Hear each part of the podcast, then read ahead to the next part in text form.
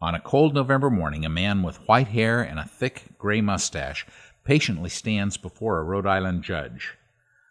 The judge greets the man, reads his name and his charge carefully, and asks, How do you plead? I want to plead guilty with an explanation, Your Honor, the man answers in his thick New England accent. Now, normally, in a story like this, you would expect me to go over the man's backstory, the sequence of events that got him to the courtroom, and finally the verdict and what happened after.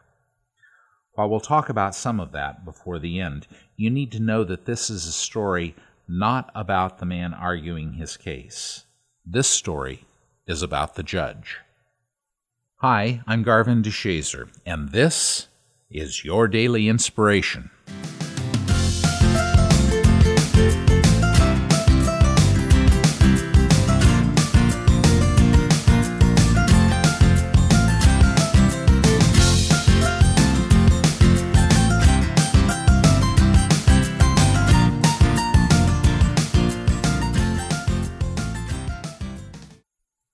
As Judge Frank Caprio, age 82, listens patiently, the man before him reads from a prepared statement. He's in court this day for a parking ticket of about a $100. The man, a Vietnam veteran, explains that parking is extremely difficult near Providence's Veterans Affairs Hospital, and that he and other vets had been leaving their cars on a nearby street with no issues, having incorrectly assumed that police were giving the veterans a break. After pausing for a moment to reflect on what he's heard from the man, Judge Caprio explains to the court the balancing act judges must deal with between enforcing the law while also showing compassion. With that, Judge Caprio thanks the man for his service and dismisses the case. This is just one example from the case files of Judge Frank Caprio, and over his decades of service, his empathetic rulings for veterans and civilians alike have not gone unnoticed by the public at large. Short videos from the courtroom have, with the consent of those present, been going viral across the internet, garnering well over 1.7 billion views so far. As a result of this positivity, a nationally syndicated television show is now broadcast in 186 cities across the U.S.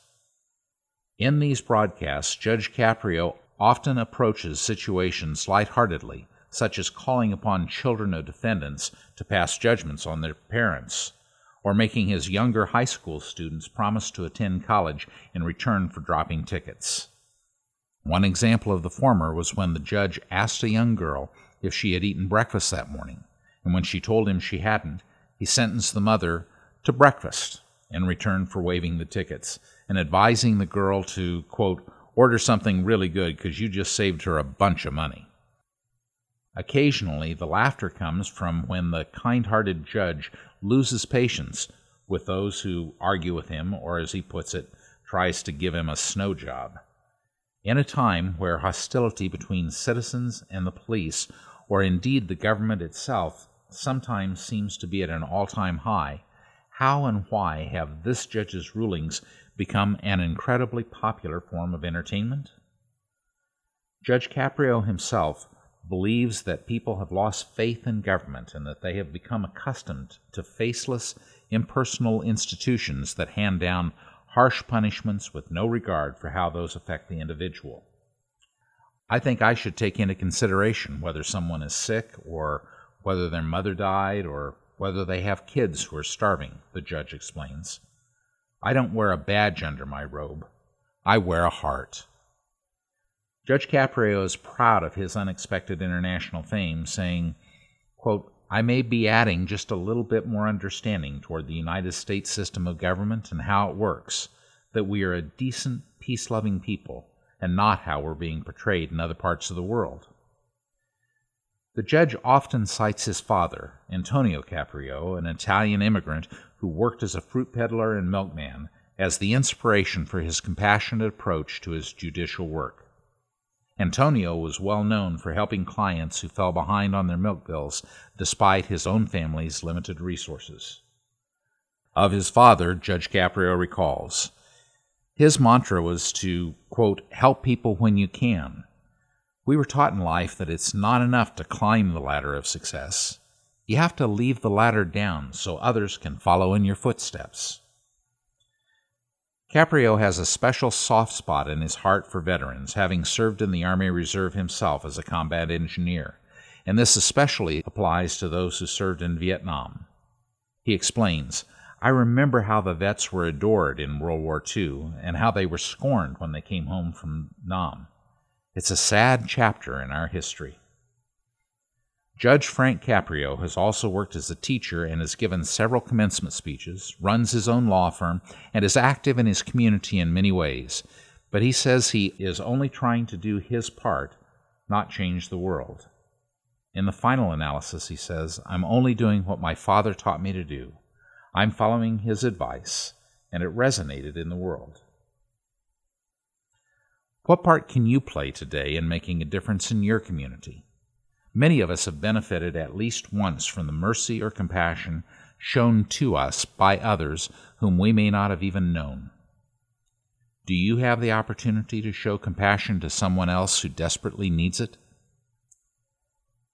Thanks for listening. May your day be filled with giving and receiving compassion today, and with love, laughter, and infinite joy. Bye for now.